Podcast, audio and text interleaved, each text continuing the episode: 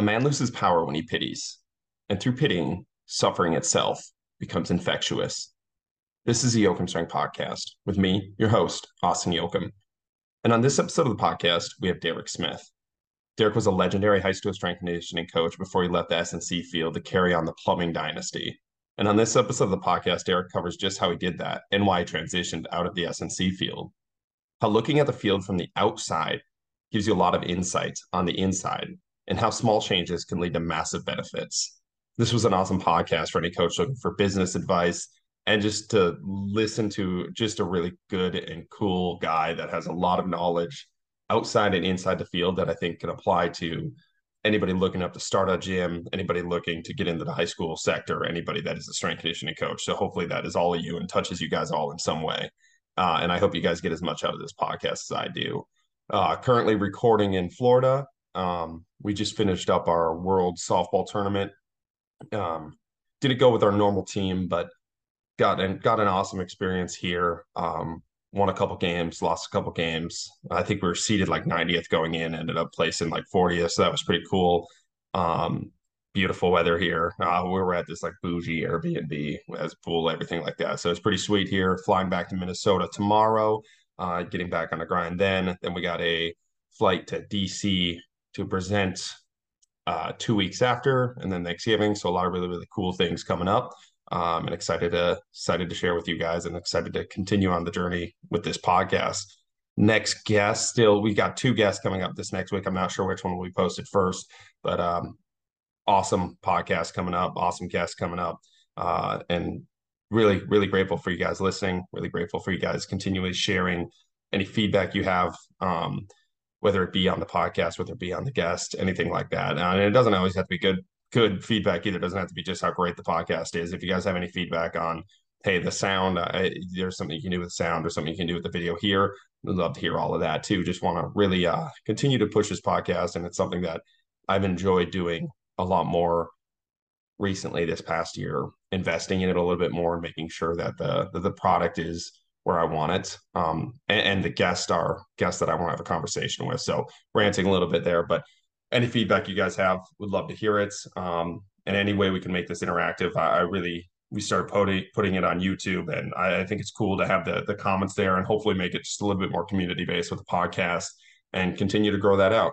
Um, got something uh, a coaching corner product, coaching corner product that we're working on that hopefully will kind of tie all of that in together. So I'll drop some more details on that when that's finished up. But a lot of really cool things. Life is really great, uh, and I appreciate you guys for taking the time out of your day to listen to this podcast while we're um, in Florida playing softball and doing this. So hopefully you guys get a lot of this podcast. Thank you guys for listening. Keep chopping wood.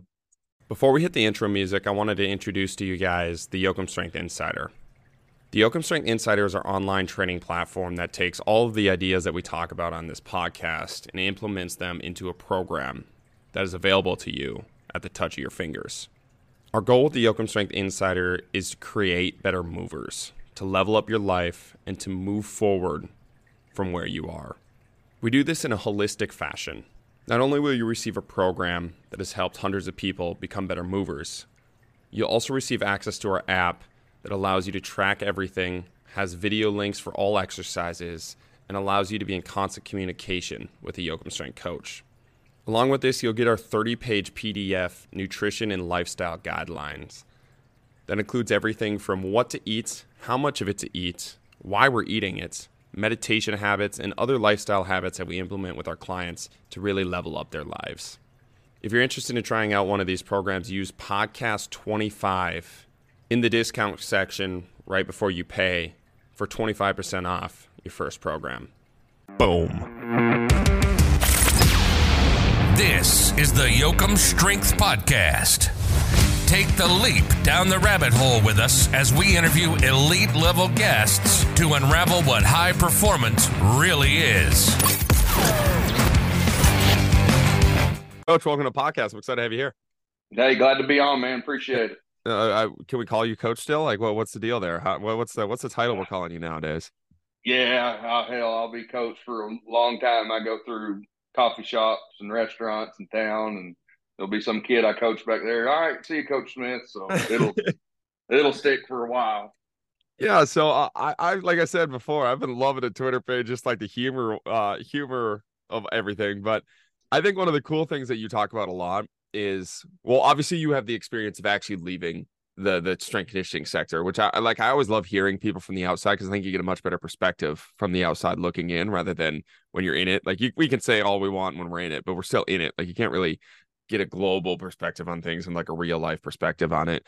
Um, so I'm just interested, like, what was the what was the reason for getting out uh and what has that process kind of been like for you i mean reason kind of just like a culmination of things. Uh, my kids were starting to get older and the school i was at bet best school i've been at best strength conditioning in terms of uh, them supporting my program and and giving me the resources i needed there's a perfect situation it couldn't have been any better. But uh you know, like I said, my kids were getting older, and and part of the way they took care of me at the school was uh, they kind of moved me into administration, and so yeah, that was great in terms of uh, it helped them pay me more and kind of you know pay your worth or whatever, so to speak. But uh, it also, along with that, came you know going to games three four nights a week and and doing admin duty at different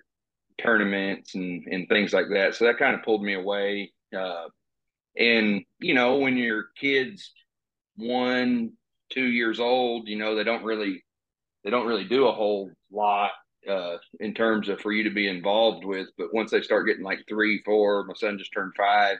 You know, there, there's a lot more for you to do to be involved, uh, and so uh, paired that with you know, dad's ran the plumbing company for 27 years, and uh, there's some ways obviously it's been a long-standing company, but I kind of saw some ways it could kind of maybe take a downturn if we didn't kind of innovate it and, and get it up to speed with the times. And I didn't want to see, you know, the company be sold or to like a private equity group or something outside. And then, you know, we got guys that have worked there. It's been in business 27 years. We got guys that have worked there 25 years. Uh, so I just kind of, you know, right pl- place, right time. Uh, came on board the plumbing company and decided to transition out of strength and conditioning. And uh, I definitely miss the the team aspect, being around the kids and and staying relevant, knowing you know what's going on in the world of high school athletics and high school kids. Uh, I miss that, and I miss the kids, uh, but I enjoy my time at home uh, with my kid a lot more. And you know, you wouldn't think basically when I did strength conditioning, it was I could never switch my brain off of it. Mm. Uh, you know, and then running a business, you probably shouldn't be able to, but it's like at the end of the day, I know that work's going to be there tomorrow, and I can leave at five, and I, I genuinely, uh, unless I get a phone call from a plumber on call or something, I I don't pick it up back up till seven o'clock the next morning. Uh, so kind of allows me to get away and, and kind of turn my brain off of it. Uh, I was worried at first, you know, because I I loved the strength conditioning field. I loved my job, uh, but I I also love being able to be around my kids a lot more and, and uh, make a little more money too. So that that helps. Yeah, that, that that's that's an interesting point you make of like not being able to turn your your brain off with it because that that's one of the things I noticed too. And like for some reason, doing the online and obviously there's a barrier to it but it's almost like when you have a product and that that's why it's interesting with with the plumbing that it, it doesn't bug you or doesn't like sit with your brain all day too because plumbing is a product but it's still like a person to person product whereas like doing the online programs one of the things that has helped me is like giving me free time obviously because you're not in person but also not having to spend all day like reminiscing over like a session or thinking about the session and still still knowing you're doing good. You know, like I still feel like that's a big part. Still knowing you have an impact, still knowing you're doing something. Um, whereas, like you said, sometimes with strength conditioning, like it's such a peer to peer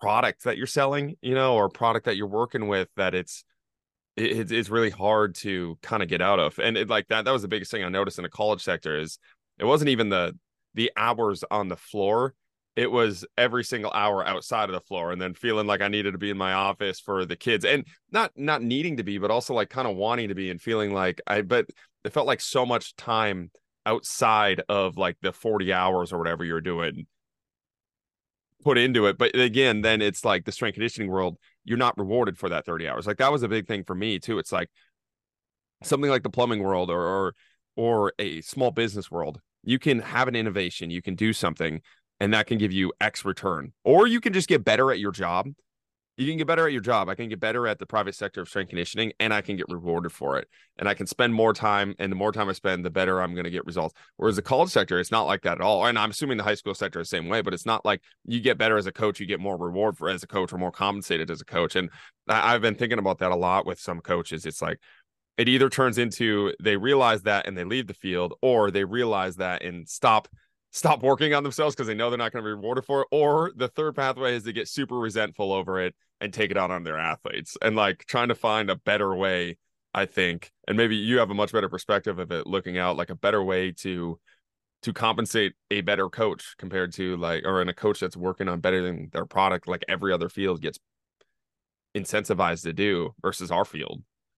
Yeah i think that's the problem with college and high school in general is that you can only take so much care of your employees, so to speak. Like you can only pay them X amount no matter if they produce more than the same employee that doesn't produce near as much. And so there's not near as many avenues to kind of to pay and take care of your people. I mean, there is to a sense. There's ways you can get creative, like uh, you know, say you're a high school administrator and you're trying to get your strength coach more money. You know, certain things you can do, like you can get them a assistant sport coach stipend for each sport they work with. And so, you know, there's there's kind of ways to do it, but eventually you kind of hit a cap with with what you can do, you know, as a school or as, as a program, as to where you like you talked about in the private setting. I mean, you can essentially make it what you want, and if you put in 60 hours a week, you're going to be compensated for 60 hours a week instead of 40 hours a week. So,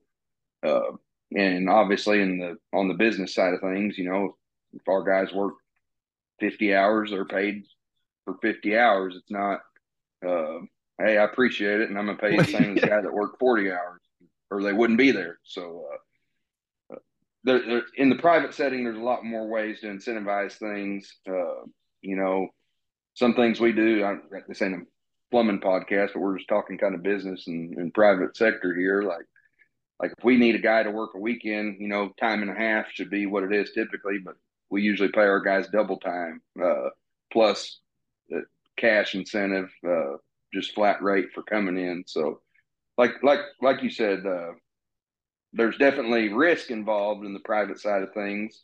Uh, you know, like if I was a strength coach at the at a high school, I mean, I know I'm getting my X amount salary every year, no matter what as to where if I'm a strength coach running a private business, yeah, I may make be able to make a lot more, but I'm also risking a lot more. You know, I don't have that guarantee coming in. So there's pros and cons to to both sides of it. Is there so I wasn't there for the rise of your Twitter page, but is that why you originally got on Twitter or how how did that like were, were you originally thinking about that going on Twitter or was it just totally out there just throwing out thoughts? I, thought there?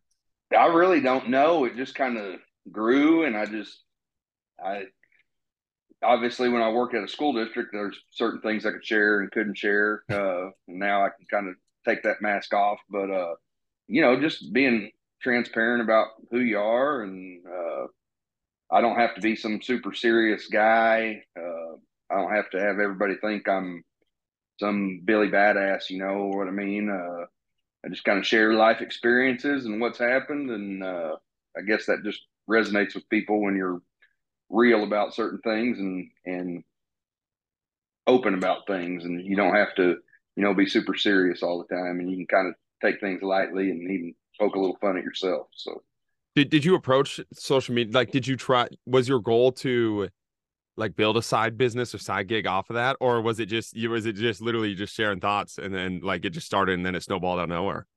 Yeah like basically that you know just kind of sharing thoughts and then got to thinking, you know, like I can kind of parlay these followers, so to speak, that are here already into into you know some type of business with doing online training or online programs and stuff like that, and it just kind of grew from there. Uh, yeah, really, I thought once I got out, it'd die off, but still kind of growing and maintaining a little bit, and it helps keep me connected to the field. Uh, that way, if I ever get back in, then I won't be completely lost.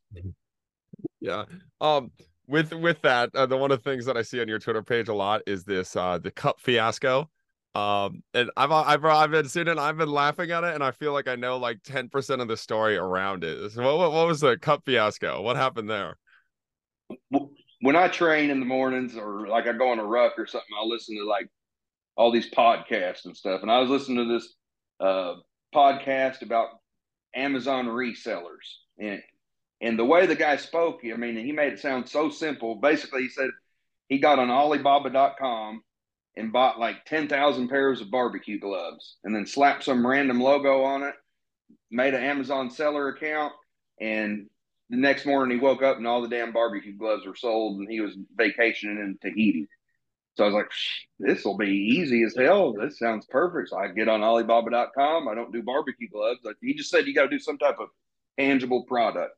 So I was like, I say dues paid all the time. I'll get a red solo cup that's metal uh, and I'll put dues paid on it, and then everybody will want one, you know, after they've like worked their ass off that day and want to mix a drink or something. So I was like, oh, this will be perfect. I'll, you know, so I get on Alibaba.com, order like, uh, I split it with my dad. I talked him into going in on it with me, uh, which he gives me hell about all the time now. But we split like four thousand dollars worth of dues paid cups from Alibaba.com, and a month later they show up on a crate from China. Uh, and then I ship them to Amazon and make an Amazon listing. And I think, all right, we're live now. By the morning, I'll have all these cups sold. And I wake up the next morning and I'd sold like one. And then a month went by and I'd sold seven. And I'd had to pay, you know, the four thousand dollars for cups, and then I'm like at four hundred dollars in Amazon fees already, and I've sold seven cups. So made the decision to to pull the cups from from Amazon and just take a loss. And now I got cups for the rest of my life. And I've given them out at like seven different strength and conditioning clinics. I've given them out to all our plumbers at the office. Uh, pretty much anywhere there's a large group of people, I'm giving out cups and been doing so for about two years now. That's how you spread the brand right there. The second batch of dues paid cups, bro, those are going to go off the shelf because everybody's uh, going to have the first batch. there ain't going to be a second one, that's for sure. Uh, what was the missing link? How did the barbecue gloves sell and not the dues paid gloves? There, uh, there's a lot more to it. The more I looked into it, you know, that's what that guy does for a business is resell things on Amazon, not try to like bootleg hustle things for a month real quick and hope it works out. You know, there's a algorithm to it and a lot more. It's a lot harder than he made it sound on a podcast on a morning walk. he got you all motivated. It was all bullshit. Yeah. yeah, I told Dad, I was like, Dad, this is gonna be passive income. We ain't gonna have to do nothing. We just invest this and we'll get three times that amount back in, in a month. And no, it, it it didn't work that way. yeah, that's a um, the, the only thing I've seen work like that was I had a buddy. He once uh this is a random story, but he's he's kind of out there, like total stoner dude, always out there. He's always texting me just random shit. And he goes like, bro, buy GameStop.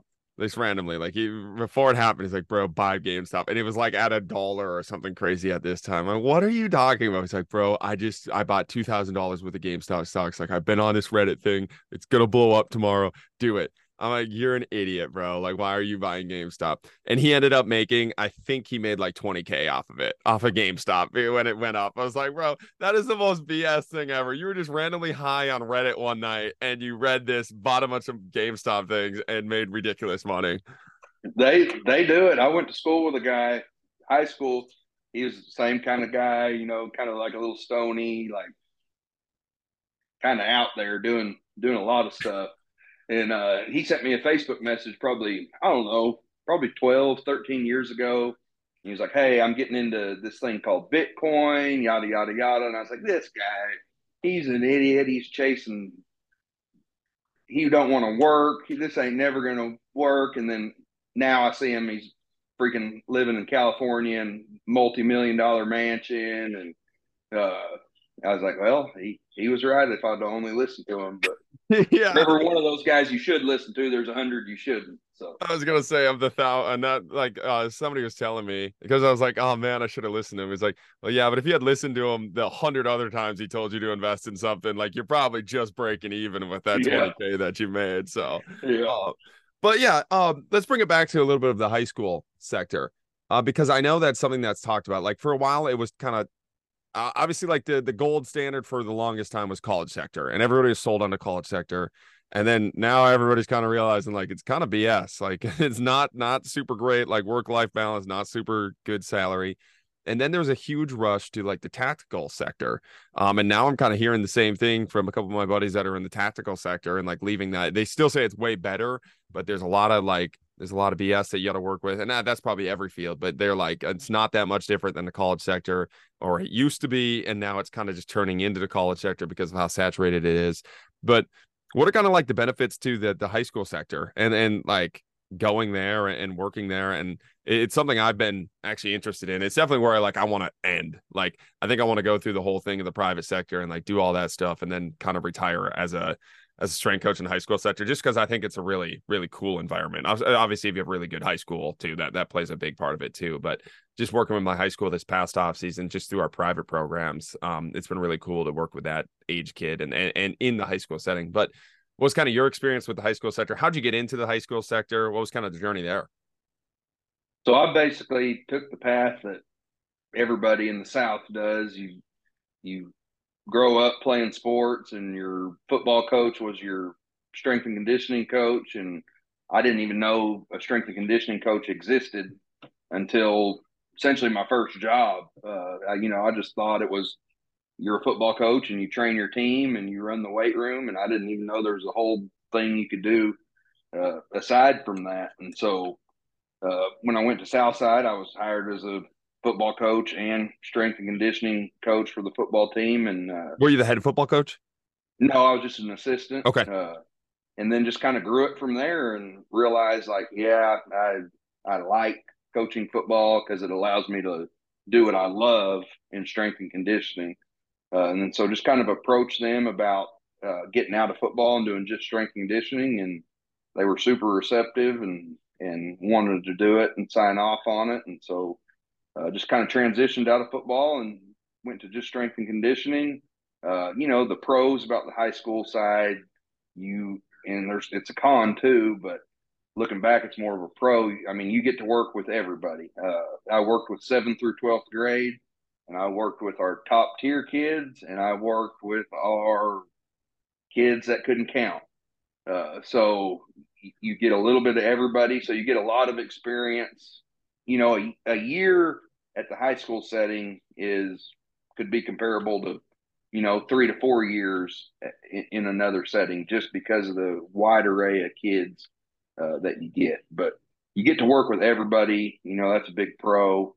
Uh, you get to to tangibly see the difference that you impact your teams you work with you know? So like uh, I think back to when I first got to Southside, and I'm not, you know, bashing anybody who did the program before. I'm just sharing the situation I walked into, and you know, they were the strongest team in the conference, but they were also by far the slowest. Uh, so, you know, if somebody, I'm speaking football here, but if someone breaks, you know, one tackle and and gets into the secondary against you, well, they're gone. Uh, and then so just kind of I never got them obviously to the fastest team in the conference, but we went from being the slowest to maybe the second or third fastest, and and you know you can kind of see that impact you have on the field and and or on the court or wherever it may be. So getting to see your impact is important, and also you know the you know people can say whatever in having passion and, and doing something you love is important, but you have to be compensated for it and, the pay at the high school setting is, is actually you know pretty good. Uh, the way it works, I don't you know it's different in different areas of the United States or whatever, but in Arkansas and Texas and Georgia and I'm not sure where else, but basically to coach you you have and this is a whole other thing we can get into uh, that college programs in terms of strength and conditioning you know in the education setting they don't prepare you to be able to get a job in a high school setting. But we can get into that uh, later. But you know, in Arkansas and those other states, you have to be a certified teacher to be a coach. Uh, and so I got a degree in education, and and that's where a large amount of your pay can come from because you're paid as a teacher, and then you have your stipends and your extra contract days and all that uh, added on uh, to your teacher pay. So that you know your teaching pay allows you to get a big bulk of your pay, and then they can kind of add on to it. And you, you're not going to get rich in the high school setting, but you're also not going to be uh, eating ramen, you know, for a semester, shaking up smoothies. Uh, so you, you can you can live comfortably and and you know you can make I'd say between sixty and seventy at most places and and and have a good comfortable salary compared to to a lot of other places. So the the pay is good. Uh, you know, negatives, I'd say a lot of places at the high school setting, they are never going to have had a strength coach before. And so that can create a lot of problems with coaches trusting you uh, with their teams because at the end of the day, you know, they feel like they need to control every aspect of their team a lot of times. And, and so that can be kind of hard to get them to relinquish some of that duty. But, you know, just, I just always approach it as I, I want to be an extension of you. And that kid that's on your team that maybe you can't reach with how you do things, maybe I can reach them for you. And, uh, and so just try to be an extension of the head coach you work with. And, and eventually, you know, you'll get more teams, more kids, and more programs on board. Uh, and the ones that don't want to work with you early on, um, I mean, don't be resentful against them. Don't trash them. Just that's their coach's decision, and uh, they'll probably change their mind later. And when they do, welcome them with open arms and, and go on and be glad they're a part of the program. So. Well, I think it was you that I think it was you that I saw this from, but it was like one of the biggest or best things about the high school sector too is that the coach is your peer, not your boss, right? Like, like I think that that you said that, and I I had never really thought of it that way, but I'm like, that has to just be such a better relationship because everybody can just like you're all teachers. Like it's like that you're on the same level and you're working towards something together rather than working for somebody and having like having to almost compromise what you're doing for what they're doing because you're not equal in the college sector. You work with your coaches, not for your coaches. And I think that's probably looking at it besides the stability aspect, one of the best things about the high school setting. Uh, just, you know, you're essentially the head coach of all these different sports in their training uh, rather than being the head coach of that sport on the field or on the court or whatever. So uh, I think being able to work with your your coaches is important and, and also you know another part of it is kind of being a a mouthpiece for the athletes to their coach like you know if you if i'm training team a and I hear, you know, you're going to get complaints about kids from their coaches or about their coaches, whatever. And you may get a hundred of them and there are a hundred different things.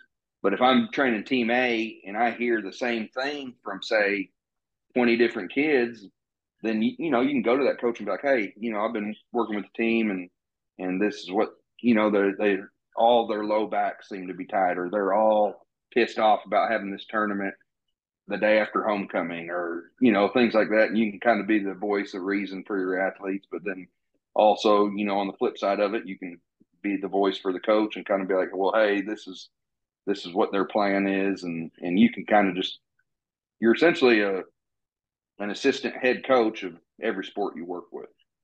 What's the what how did it work at so in our high school when growing up and our strength conditioning program was one of the best i've seen for high school. It was pretty impressive uh, it's fallen off a little bit recently, but uh, growing up, we had a we had a coach that was from a college, good college, like built out a really good strength program. But he was like he would run the strength sessions during the day as like a class. Is that how that worked for you?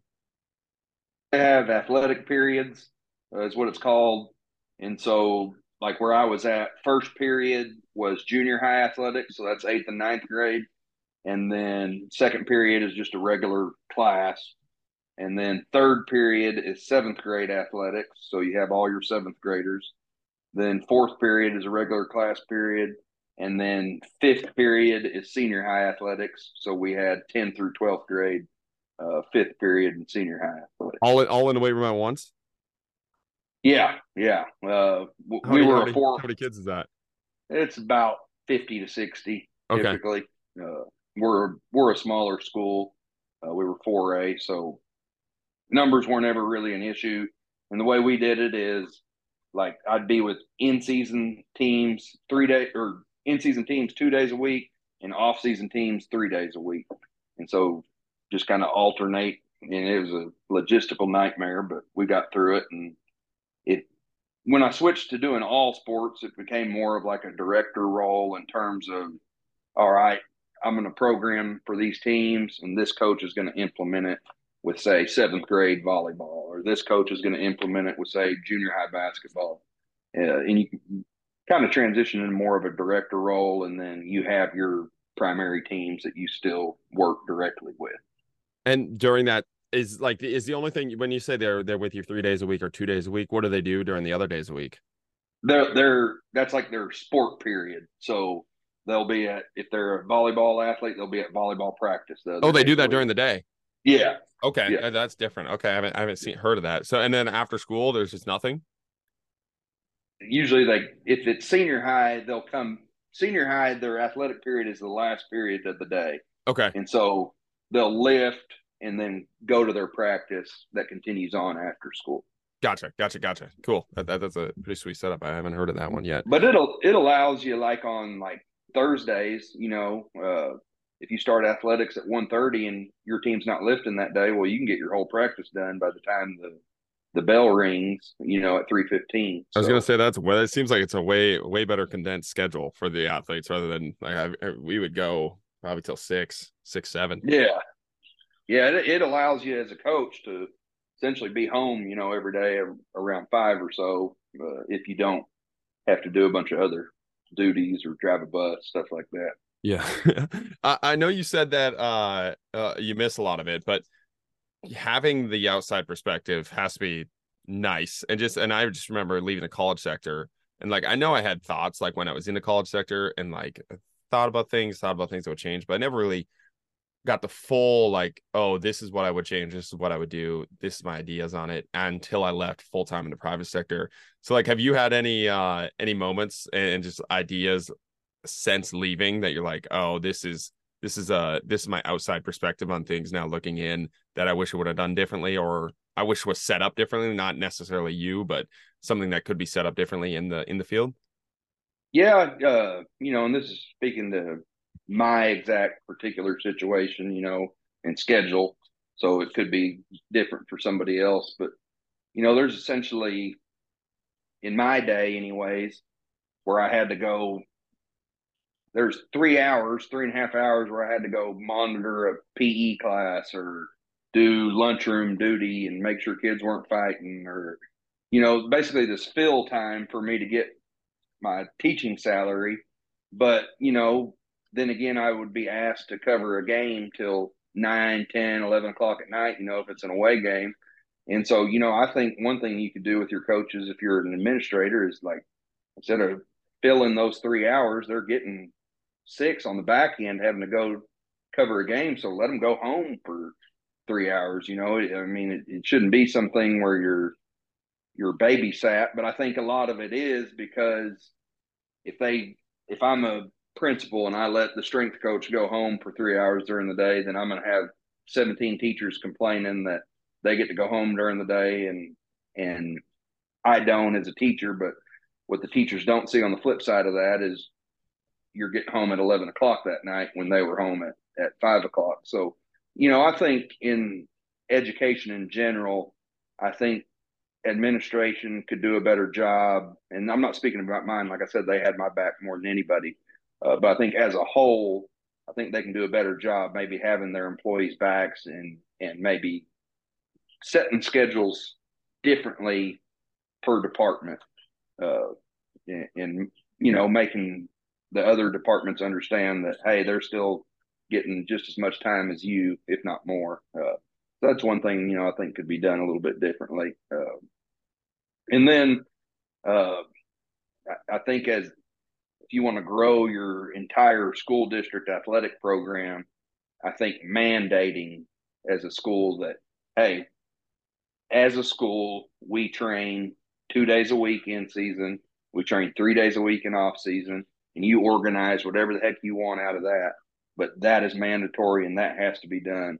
Uh, I think that can pay huge dividends and, and it's something I'm seeing more schools do uh, instead of just, hey, we're hiring a strength coach and it's on them to build the program with whoever wants to join. I think if you mandate it as a district, uh, you can grow that program a lot faster than doing it kind of, you know, holistically. Well, one of the, the, the points that you made there is like when you leave. Like I thought that was a, one of the funniest and biggest flaws in the college system is like we would work like we would have sessions in the strength coach from like 6 a.m. until basically practice at 3 p.m. like straight through, like split up the groups.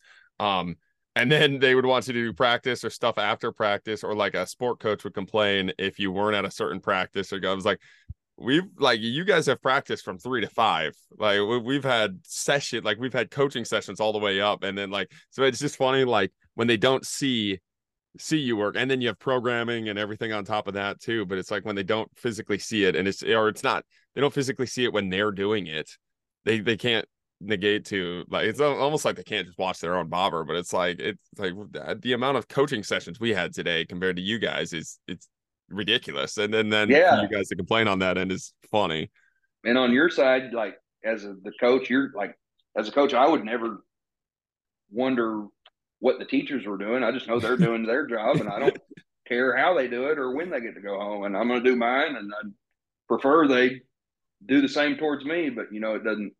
I guess it doesn't work that way because everybody wants to have a say in everybody else's business, so to speak. So yeah, that's a good point too. It's like yeah, the strength coach would never look at like, well, are you guys game planning during that time? Like it's like what? Are you, yeah, just trust. Like, are we winning games on Saturday? Okay, then then we should be set. We should be good to go here have to desk guard and and be there just to be there, you know. Uh, yeah.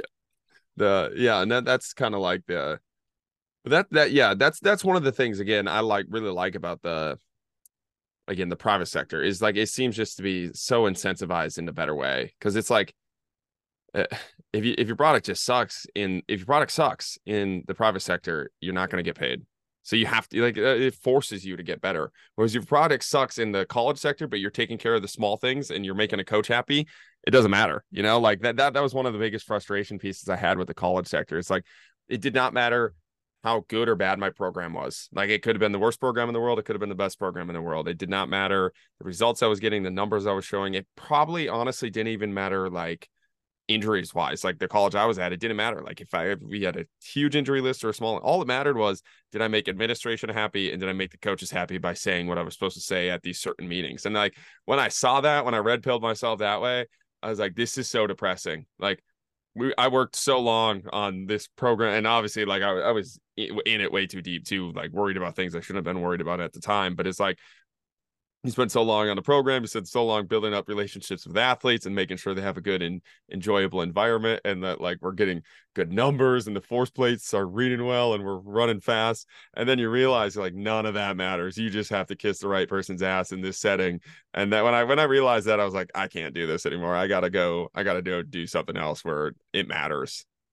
Oh, you made a good point, especially early on. Like you can get so lost in every single aspect of programming that that it almost paralyzes you, you know. Uh, and I think getting out, I've been able to condense, you know, programming recommendations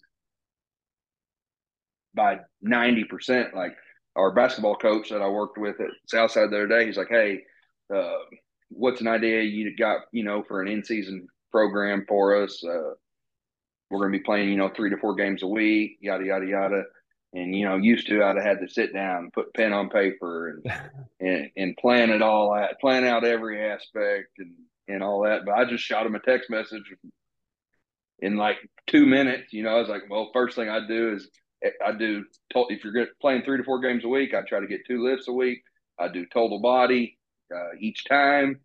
I do one push one pull you know one squat one type of stretch, mobility movement, and one dynamic movement. And I gave him a list of each, and uh, you know, in three minutes, and then there's now he's got a program to run in season as to where, you know, and I'm not making light. It's it's there's a science to it, but when you kind of get out and and you're able to kind of look at it from a overhead view, you know, it's a it, we can make it a lot more complicated than it needs to be as coaches a lot of times.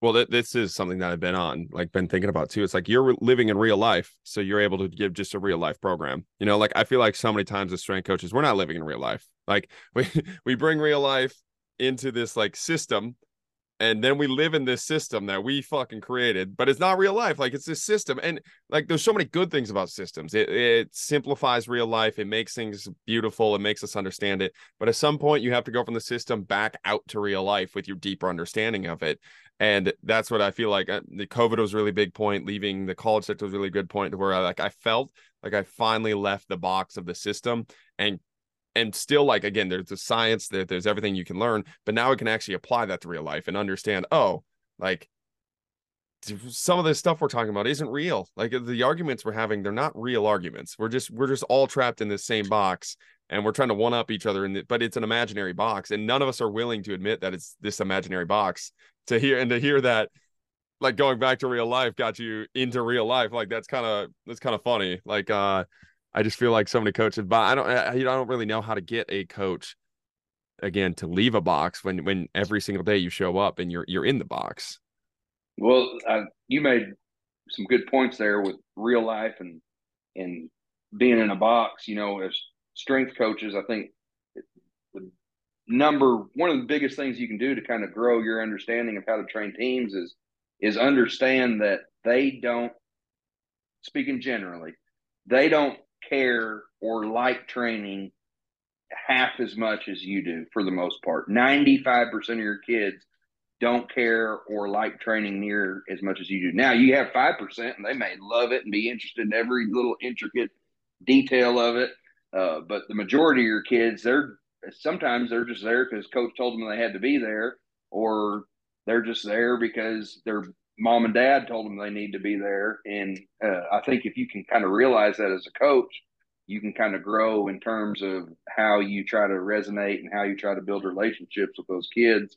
Uh, and, and, that can kind of help you. But also, you know, in terms of being in the box, understand that they're living life. I'm talking high school, college here more than anything, but like if they're dragging ass on a Friday, they may have went out Thursday night and threw down, made poor decisions, and and you know did those type of things. So understand, like, you know, I, have had conversations with older kids who had been in the program. I'm like, Coach, I ain't, I ain't feeling it today. I, I went out last night, did some stuff I shouldn't have, yada yada yada. I'm like, all right, well, I'm gonna give you this morning. Take off, dip out, but then I want these next sessions. I want your ass bought in and and doing what needs to be done. And I'm gonna I'll give you today, and then you're gonna give me, you know, on the back end five good sessions before we have to do this again. So uh, you can kind of flip how you uh, build relationships with kids once you realize, or, or athletes, once you realize they don't live and look through the same lens of training as you do. You know, so.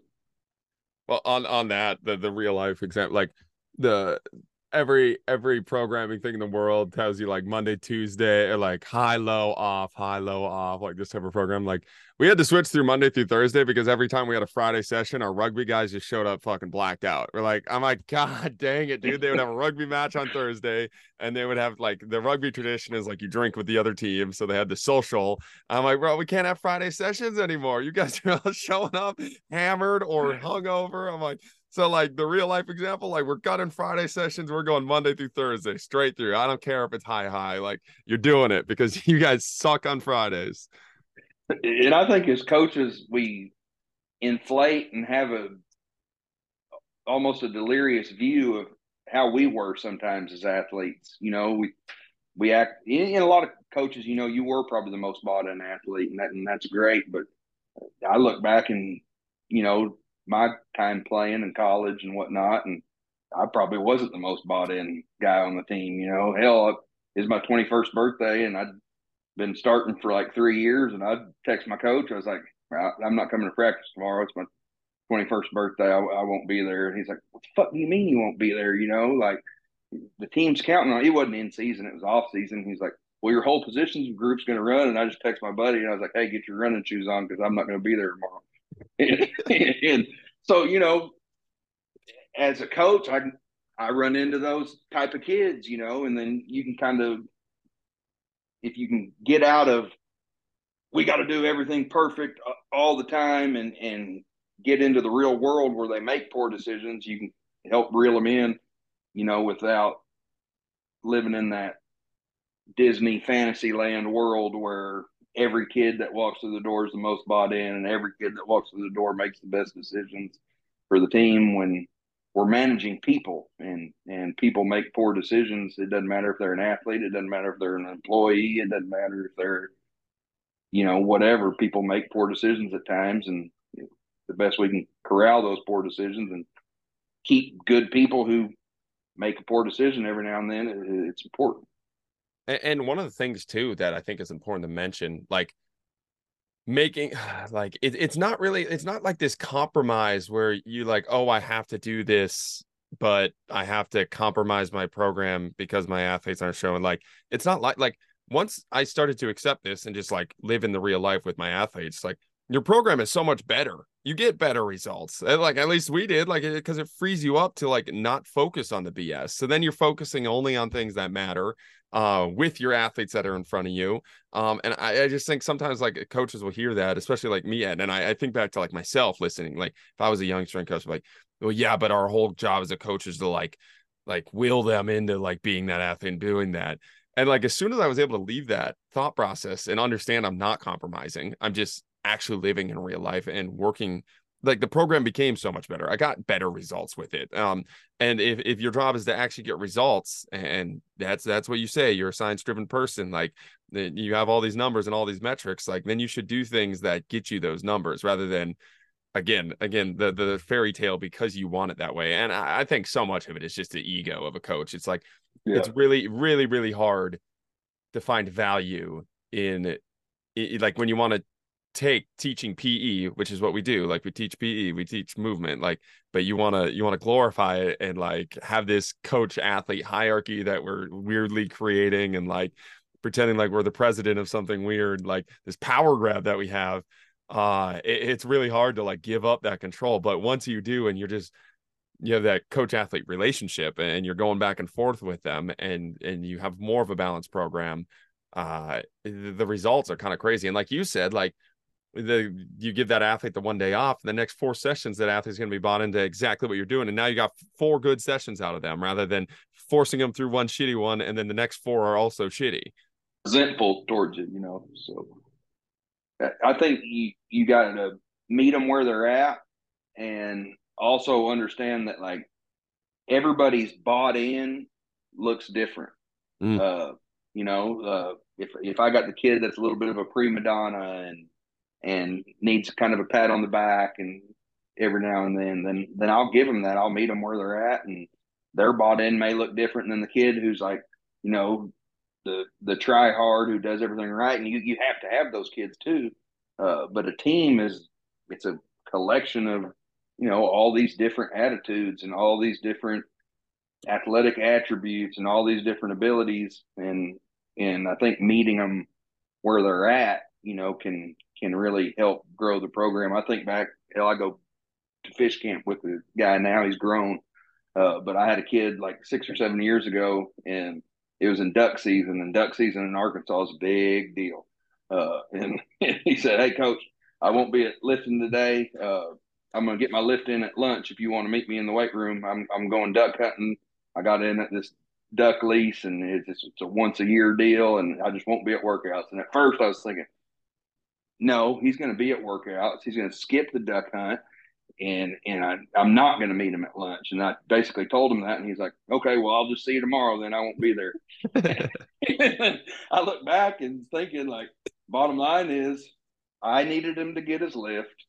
He was willing to get his lift. He just wanted to get it at a different time. He wanted to lift at twelve instead of one thirty, and like I should have just let him lift at 12 and not 130. Uh, uh, and we'd have got the objective accomplished. But, you know, I think, like you said, as a coach, you can let your ego drive a lot of decisions negatively, not just positively.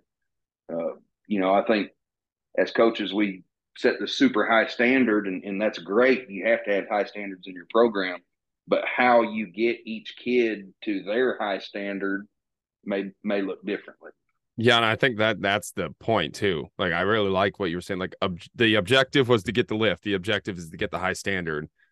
Uh, go get the objective. Don't get the don't get lost in the method of how you get that objective. Because, like you said, like the prima donnas are just like there's so many kids. There's so many different personalities, especially in a high school or a college where you're working with so many different kids. It's like, but if you if you just know any psychology or just spend any time with humans, like it's it's not easy, but it like you can get an athlete super you can get them to the objective if you just have the conversation and understand what motivates them and like what like this guy needs to be yelled at this guy likes the science behind it this guy you just need to joke around with and tell him like all right we just got to get through this session like eh, it's so easy to do if you just do it but like yeah. so unwilling to actually keep the that objective the objective and we get lost in the methods of how we do it. No i, th- I, I think you're right and at the end of the day, the goal is, or my, your goal as a strength coach is to better the athlete and better the team that you're handing over to the sport coach. And so I think you need to have as many avenues as possible to do that instead of just having, you know, one set rigorous way of this is how we do it, this is our system. I, I think throwing a bunch of different lines out you're going to pick up a lot more kids than you are if you just you know approach everybody the same exact way. Mm, good fishing analogy. I like that.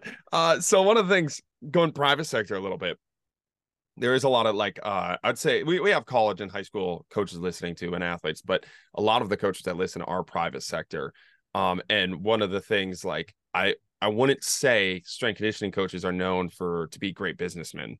Um, and I think again we apply like the college system, the college box of business into the real life of business. And I think one of the cool things is like you're running an actual business. Not not that private sector coaches aren't. We're not we're not running an actual. We are running an actual business, but like plumbing, you have to treat it like an actual business. You're working on things, and I feel like having that outside perspective and taking a step out of strength conditioning. So, are there any lessons you've learned for the private sector, just being in the in the plumbing business now, and things that you think? Private sector coaches could like be okay like we should be paying attention to these things looking at these things. A lot of it i mean there's a lot of things that are really the same so to speak. They're just they just kind of look different uh, so i you know think as a strength coach you have problem athletes sometimes that are big producers on the field or the court wherever whatever sport you work with and, and you got to kind of essentially deal with some of their negatives. It's the same thing in the business side, except of an athlete, you may have a problem customer, but that same customer, you know, you may look in the file and over 27 years, you've done 470 jobs with that customer. So you think, you know, who's this guy think he is, or who's this lady think she is, and and they're always complaining and and this that and the other. I'm just going to tell them to kick rocks, but then you pull up the damn file and you've done a lot of business with them over the years. So it it's really a lot of it's the same. You know, you just kind of find ways to work with people and, and ways to tolerate uh, negatives that some people may bring to the table. Uh, and, and a lot of it, you know, it's and again on the science side of things, you're you make data informed decisions just like you do in the the strength and conditioning field. So, uh, you know, I really think one could help you prepare for the other. Uh, if I'd have done business first, I think there's things I could have took from it into strength and conditioning. And if I obviously I did strength and conditioning first, and then got into business and and realized there's things I can take from strength and conditioning into business. So, uh, you know, it's all relatable. And one thing I would say on the private side, strength and conditioning, not not just business business, but is like especially remote programming, is understand that team or that client you're handing the program over to is not going to run it in the manner that you would if you were there coaching it. And I think that is the hardest thing to do and, uh, and grasp in remote programming. Uh, you need to make it where someone else can can implement it. Uh, I think when I started working with you know some college teams remotely, that was probably my biggest flaw was creating the program like I was going to be there training that team, uh, and and not making it something that hey, this sport coach who doesn't necessarily love training and doesn't have an understanding of training, uh, not making it something they could understand, you know, a lot more easily. But it's honestly, it honestly will blow your mind sometimes. When I, the amount of times I've gone and watched like a session that like there's video links for everything, there's descriptions for everything. I like reach up like, all right, let me know how the session went. Like, if you have any questions on anything, like, no, everything's going great. Then I go watch a session. I'm like, this is not at all what was like written on the board.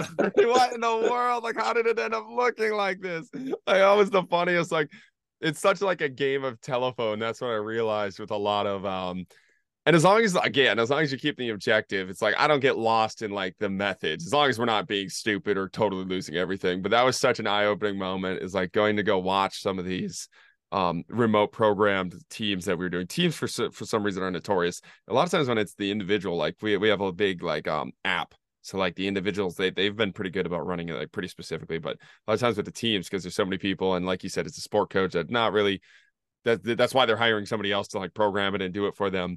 But I'll get there. I was like, oh, this is the biggest game of telephone ever. Like it said this, and by the time I got to you, it's looking like this. It's it's pretty funny. But yeah, that is that is a pretty uh pretty eye-opening experience when you're going through. Um, and then I'll like that's what I, was like talking to one of the teams was like, like oh like if if this not like we'll simplify all of it it's like no no we like the com- like we like uh like all the fun games and the things. So like yeah but we're not doing any of it. Like the coach is just like looking at it like what are we doing here? This is goofy. Yeah you, you that's the number one thing you run into is it's not done in the manner you would but it doesn't it doesn't have to be. That's not what they're they're not signing up for you to coach their team in person. They're signing up for you to provide them a program. And and I think you know on the private remote side of things, the more you can kind of tailor your programs with that understanding, the better off you're going to be, uh, and and the better off you'll be able to you know serve your clients. Well, that that's the crazy thing too is like I work with two schools that have a good coach. Like I know the coach is good. Um, and basically, like with their high schoolers, like all they needed to do is like attach a name or a brand to their to their program, and they're basically paying me to attach a brand to it to a name. And like I'm still programming and doing it, but I'm like that coach could absolutely do exactly what I'm doing. I was like, I thought that was a like interesting business point, um, and just something that I've I've noticed recently of like it's not even the product. It's almost like the the, the brand behind the the excitement behind the product to get the the kids to show up and do it when it yeah. is not like a mandatory program. Yeah i think like you said having you know whatever coach you were talking about being an awesome elite coach no matter what there's going to be kids that kind of that are in that program and essentially kind of take them for granted. It's almost like it's like as a parent, I can tell my kid to like.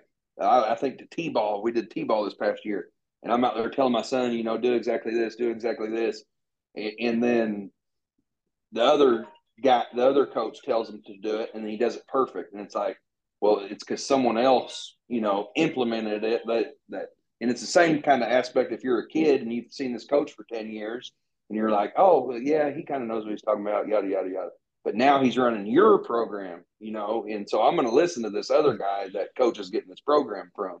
Uh, you know, it's the same thing in, in parenting. I'm beginning to learn. So, yeah, and the it's like the typical um uh, tale as old as time, like the strength coach's wife not do like they'll run any program, but the but the the person oh, yeah. married to. Yeah, yeah, we do Peloton super calorie three thousand burn uh, in front of the screen with five pound dumbbells and and hey i used to get mad about it but if if that's what you know she wants to do then i'm gonna not belittle it and i'm gonna gas her up about it but yeah yeah you, it's the same exact concept uh so i you, you obviously have like an entrepreneur kind of I don't know, but itch or I don't know about the best best best word for it. But with, with, with the like cups, are there anything else that you're you're looking to like kind of pursue in that in that realm? Or are you kind of are you kind of did you get the itch with the with the Cubs? Are you kind of burnt out from that, or is there any other things that you're pursuing with that? I just we've got a good business model, and I want to see how I can kind of grow uh, the actual business business instead of venturing off into the different kind of passive income side hustles uh, I'd rather just try, try to focus, you know, on on the business model that's already successful and and kind of see, you know, how we can grow it. You know, I think like uh, a lot a lot of ideas and stuff you can get in business genuinely come to you from people you can't serve. And so what I mean by that is like we get calls all the time about people wanting a refrigerator repaired or or they just don't know who to call you know for this service. And it's like well we don't do that. And then eventually i took about 50 phone calls of that.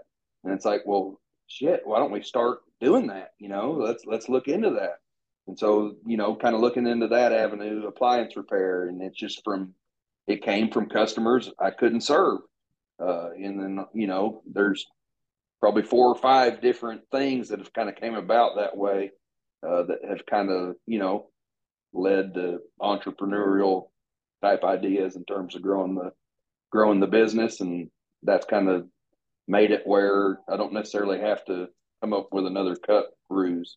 No, but that, that that's kind of where I was going with that, like the idea wise, because that's that's that's how we created our online like insider app. Like I was very set when I started the business of never doing online stuff. Like I thought for some reason it was the dumbest thing ever. Like it was scammy, it was hacky. And then the same thing is like I uh I trained in like one area and then I got a college job in a different area. So I moved and all the athletes were like, Well, can you train me? Can I do it? I was like, No, I don't do online. No, I do. And then like by the time I was like, why? Why do I not like if I would have just said yes to these people and built out something for them, like I'd be making more money than what I'm yeah. making. Like, what am I doing? Um, and I was like, they started doing that, and then uh, like, well, can you add videos to it? Or like, can I do this? And like, yeah, like you said, there, there's so many good points that kind of organically come through the things you can't currently do and building it out. Um, I think that's, I, I think it's Tim Ferriss. Somebody talked about like, a lot of people will say like, basically like they'll say they'll buy your book type thing but like don't believe anybody until like they're actually ready to per like they're ready to purchase it and put money in your hands and do it. So it's like they'll hype you up on any idea but like until they actually ask for that or they come up almost with it like they come up with the idea themselves or they try to pay you themselves like don't really pay attention to that data point. So th- there's been a lot of ideas where i've came up with i thought they were great ideas and like market wise they don't do good and then there's a lot of ideas i never thought of and but it just continually kept coming to me and those are always the best ones, like uh, best ones sales wise. Yeah, yeah, like you said, the the good ideas will come to you in on the online thing, on the strength conditioning and and training teams online. Another huge perk of it is there's there's limited overhead. You know, you think getting into the private sector, like the ultimate goal is, you know, have this super fancy multi-million dollar facility and, and that's awesome you know if you if you can if you can do that. But on the flip side of that, what you don't see is, yeah, I got a super fancy multi million dollar facility. So I have to make multi million dollars before I even make a penny. a dollar. Uh, as to where online, you know, yeah, you you got to buy a computer, you know, maybe a camera, some stuff, but the the overhead is not near uh, as much in terms of before you can turn a profit uh, and honestly, you can reach a hell of a lot more people too online because you're not, like you said earlier, you're not tied to a geographic area. You can coach kids from Utah and be in Ohio. You can coach kids from California and be in Maine. You know, uh, uh I think online opens up a lot of lot more avenues than kind of a, a brick and mortar, you know, type location. Which th- those are great too, uh, but I think it's a lot less risky doing stuff online. And, you know, one thing I was always taught uh, was like, don't let your passion dictate your finances. And, and, you know, so to speak, what I mean by that is a lot of people have these great, passionate ideas that they think would make a great business. And, and a lot of times there's, there's not a market for it or there's not a market for it you know, in that area. And, and you can be super passionate about it, but that doesn't necessarily mean it's going to be economically feasible and beneficial for you. Yeah, yeah, that, that, that's really good. Um, any other of those ideas that you've been working with, like to grow? Because you, you, keep talking about wanting to grow the plumbing business, and it's like you, you. I think one of the nice things too is like you, you said you have a very good like foundational piece to the plumbing business. So it's like it's not all falling apart. So you have it's almost room like like a good athlete at practice. Like the best athletes at practice, they get better at practice because they're allowed to play at practice because then they know they're not going to lose their starting job. Like they're, they're kind of set, um, and they can do some Patrick Mahomes type throws at practice. Maybe something clicks, or they, they just have way more freedom. I, I feel like you get to a point like that with business, and then it's not that it's play, but like you can explore things that'll give you that exponential growth. Are there any things like that have that have popped up for you and uh, like thoughts you're working on? Yeah, just trying to, and this goes back to being in the box all the time. Like, I think back probably, I started, I've always kind of been around the, the plumbing business, even when I was doing strength conditioning, just kind of being around dad and whatnot. But I really started kind of looking at, at the model and how, how they did things. And like, so we're in a town, it's called Batesville. Uh, but there's all these other different towns, you know, around it, and Batesville's kind of the hub. But the way they would do it before is that the plumbers get there at seven in the morning, and the manager gives them, you know, two tickets, two paper tickets, and they go to the call. They do those two calls, and they come all the way back to the office. It doesn't matter if they were, you know, 30 minutes out. They come back to the office. They get two more tickets. They go do their calls. They come back to the office. And I was like, I was thinking like, well, we could just keep them in the field, you know, and what's a way to just keep them in the field? And I started looking, of course, found the software. Uh, and now we use a dispatch and billing software where the plumber they get their iPad each morning instead of getting two handwritten paper tickets, and on their iPad is their six seven calls for the day. And I know if this plumber's in this geographic area, then I'm going to dispatch him the six calls that are in in that area. Uh, and so just kind of finding innovative ways to to do things that you're already doing can help grow your business. Uh, you know, and now plumbers instead of driving 15 minutes back to and wasting 15 minutes of gas, you know, seven times a day, they can just stay in the field and go to their next call. And now you're, you know, you're being more profitable just by being innovative. But I don't think I think being able to not be in that box all day allows you to kind of see those changes that you can make and see uh, you know different ways to do things that instead of doing it you know how you've always done it. But i think if you're constantly focused working in the box then you you you know to me that was simple but uh, my dad was like oh well, that, that won't work. I, we've never done it that way. And then now it's like oh, holy shit that worked. And it's like yeah but I was able to see that because I'm not behind a desk every day, you know, working within the business. It was easy for me to see. And, and I think you could do that with any field. Basically, bring someone in that knows nothing about your field or knows nothing about what you're doing and take a suggestion from them or have them give a suggestion and you'll see that like there's you're going to get some good innovative ideas of how you can do what you're already doing even if they don't necessarily, you know, know a lot about what you're doing, they just may know systems better than you or, or they're able to see a way to, you know, do things better. So I think being able to innovate what you're already doing, uh, you know, can help grow a lot of avenues of business for you. So you're shooting 50% on good ideas to your dad? Yeah, yeah. So you know, one bad, one good. That's good. But no, I, I like this, like drawing the parallels too, because one of the things I was thinking about you, you had that outside idea, but then you also went through the process of fixing something apparently small that might somebody might not even even have seen a problem in, but it's just a little hiccup.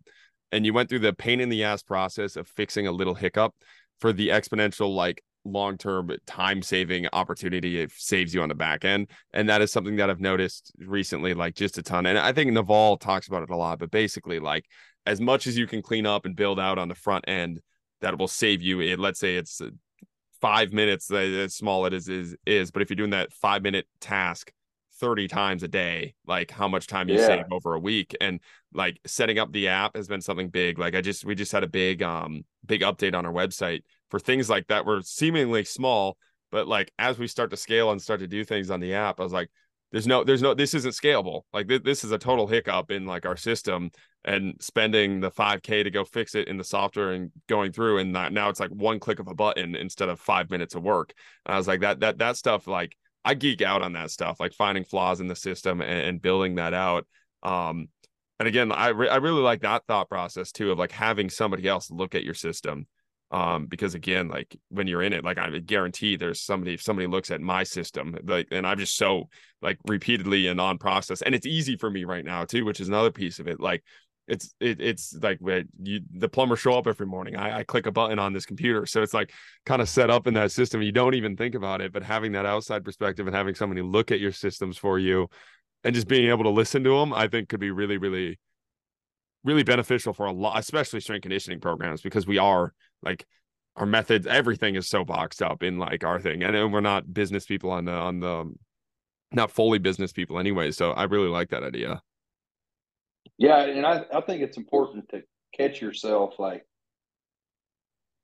you need to catch yourself not being innovative. Like i said you know that that idea came to me easy but i've realized like the more i'm in the office for an extended period of time you know months on end like you don't get near as innovative and then you go on a four day fishing trip and you're thinking about, damn, this is, we've been messing this up for months. Like, how the hell can we fix that? And then it just comes to you like, uh, one thing we needed that I didn't come up with it, our our secretary did, but we were hammering our guys' ass about not putting uh, Smith Plumbing stickers on the water heaters, you know, because customers are programmed like if the water heater that we installed goes out and there's not a sticker on it, they're just going to Google plumber.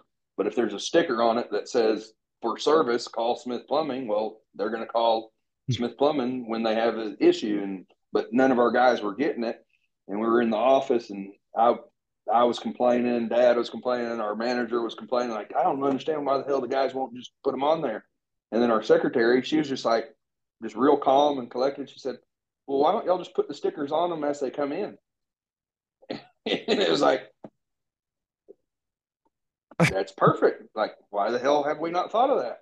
But it takes someone, you know, not directly involved in what you're doing every day to to kind of see those innovative ideas. And and that seems like something small, but you know, if you install 300 water heaters a year and you miss 300 stickers, well, you know, you may lose a good percentage of those return customers as to where if you put a sticker on everyone, you're going to get damn near everyone. So, yeah, that, that that's good. I, I like that a lot. And then, like you were saying, the the the well, that this kind of a weird weird tie together, but that's been something I've been thinking about with social media content too, and something that I've been talking about. Um, is like the repurposing of content too, because it same as the sticker. Like the sticker, people are programmed just like what they see is what they buy. Um, and what I realize is like a lot of coaches, it's like the the platform they're on, they put their content on the platform they're on, and then leave all other platforms because they're what they're probably not good at them. They don't have a following there. It's a lot of like it's work, whatever. Um, and one of the things that I've just recently been doing this past year is I just repost and like I'll make other content like specifically for Twitter sometimes, specifically for uh, TikTok sometimes, but most of it's just repurpose content from Instagram. Like so, I'll make the the big piece of content and repurpose it to Instagram and uh, and uh, reposted to X and um, TikTok. And what I've realized is like we've got like 10 to 15 athletes a month from TikTok just like randomly signing up that that we would have never had and all I'm not doing anything extra. I'm putting the sticker on TikTok. Like I'm just putting the thing on yeah. TikTok.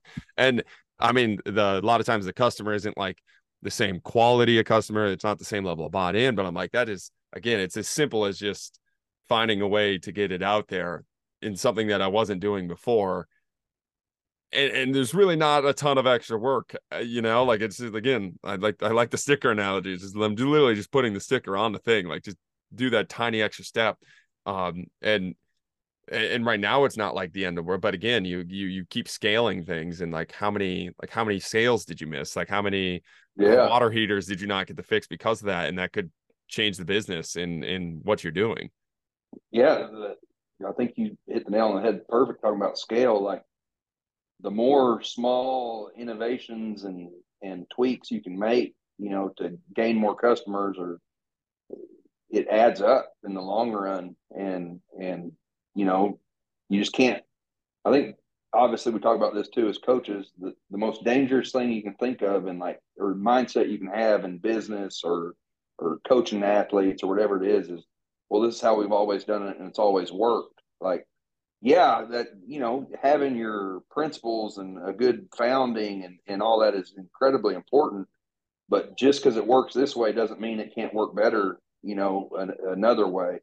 And I think sometimes I've harped on this a lot, and this is going back to coaching. Like we have these great mentors, and sometimes, sometimes we don't.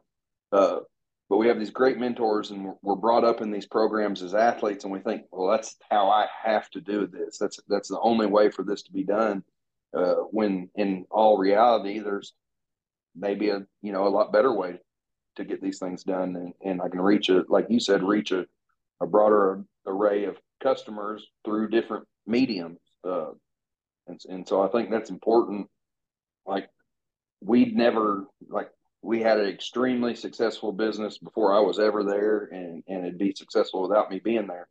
But like one of the things I noticed was we'd been in business 27 years, and we only had like 30 Google reviews, uh, and our our rating was like a 4.3, which isn't bad, which isn't great either. Uh, and I was like, damn, we've been we've basically been getting a review a year off Google, and I know like if I need something, the first thing I do is get on Google and look up a review, you know? And so I was like, with that iPad deal, one of the things was like before that, another kind of small innovation or whatever, and I'm not some big innovator, I'm just kind of sharing the story or whatever, but like if we if we got dispatched to someone's house and they wanted to pay with a credit card, well, in order for them to pay with a credit card, I, I if I was a plumber, I have to call the shop and get a hold of the secretary and the secretary has to go over to the manual card reader and we manually run the card and it's just this process that takes forever. And so you know like you said finding new technologies and apps. We found an app that schedules dispatches and takes payment.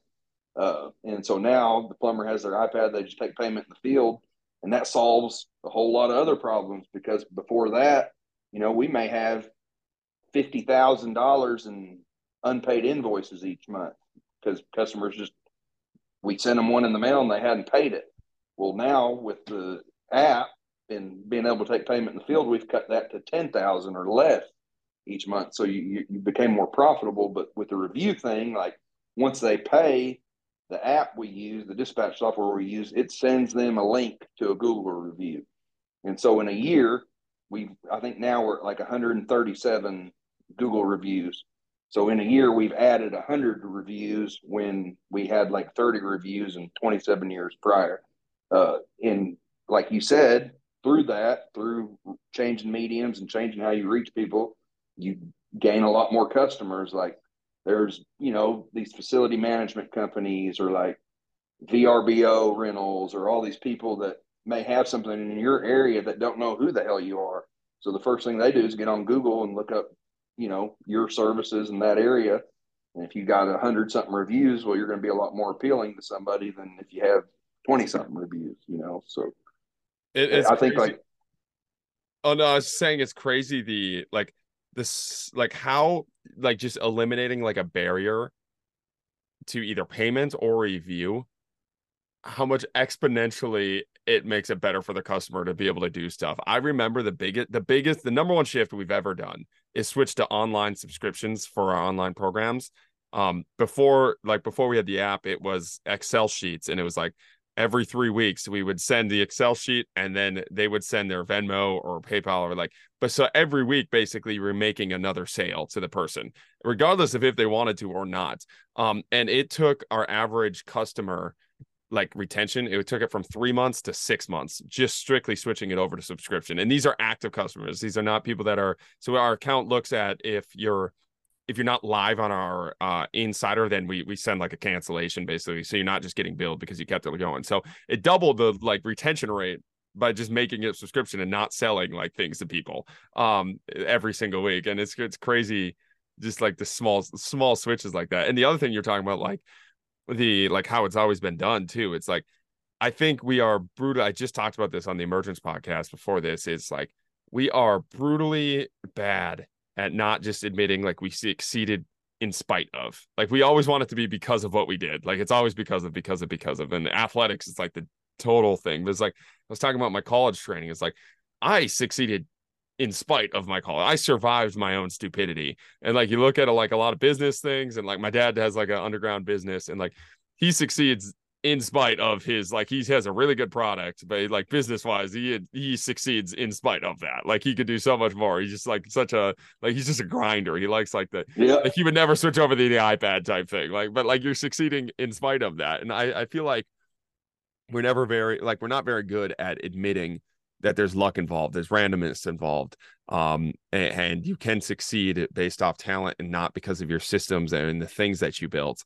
And I think once you're like you said, take that step back, you go on the fishing trip, and you're like, oh, like this, it was not that that was making us successful. We were like that was our, actually our handcuff um, but I think it's hard to see when you are like it's it's way harder to see when you're when you are successful per se. You know, like yeah. the Google reviews to your business didn't really matter because you're six like per se because you were still successful plumbing business. You know, so nobody is desperate to make a change. And I that I was when I was talking about that with the emergence guys, it was like it was really eye opening of like the more successful you are, the more you have to be self-aware and pay attention to your own bullshit. Because uh, like the more successful you get, the more you can just lie to yourself because you have a bottom number. Um, and you can have a ton of things going on in the background that could just you could you could fix in a second. Um, but you don't you don't notice it anymore. Whereas if you were failing, you would absolutely notice it.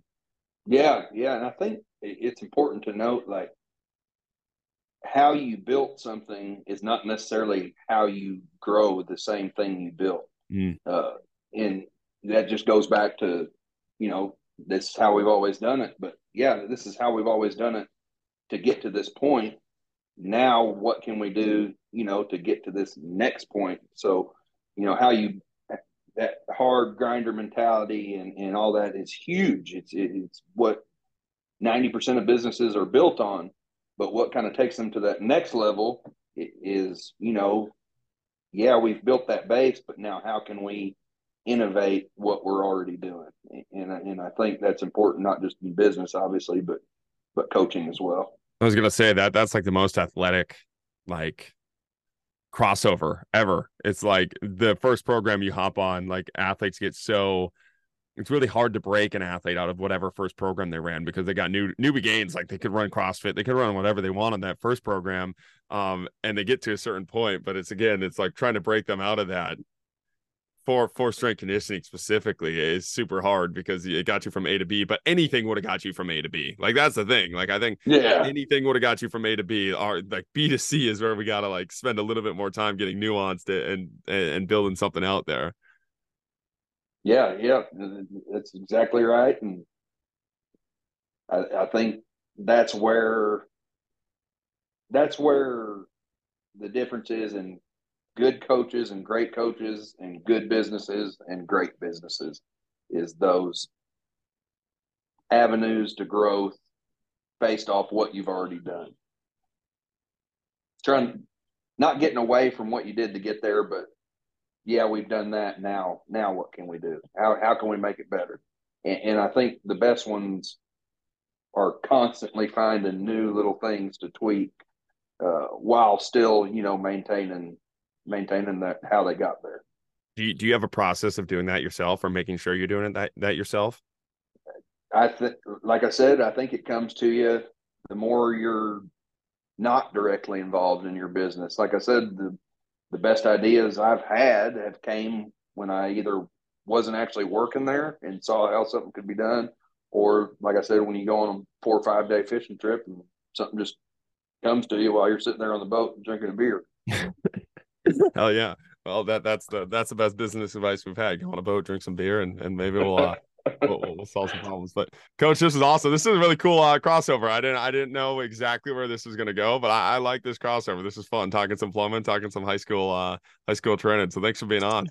Hey, I appreciate it, man. And like I said, love what you do. And and I know the field sometimes gets a bad rap, but the strength and conditioning field as a whole, if you want to make a tangible difference and and reach kids and also on the private side, you want to make a little money. I think it's a it's a good field to go into, and uh, you know, there's naysayers and negatives about anything, but if something you're passionate about, uh, as a young coach, I say dive headfirst into it. And if I, if there's ever anybody I can be of help, feel free to reach out.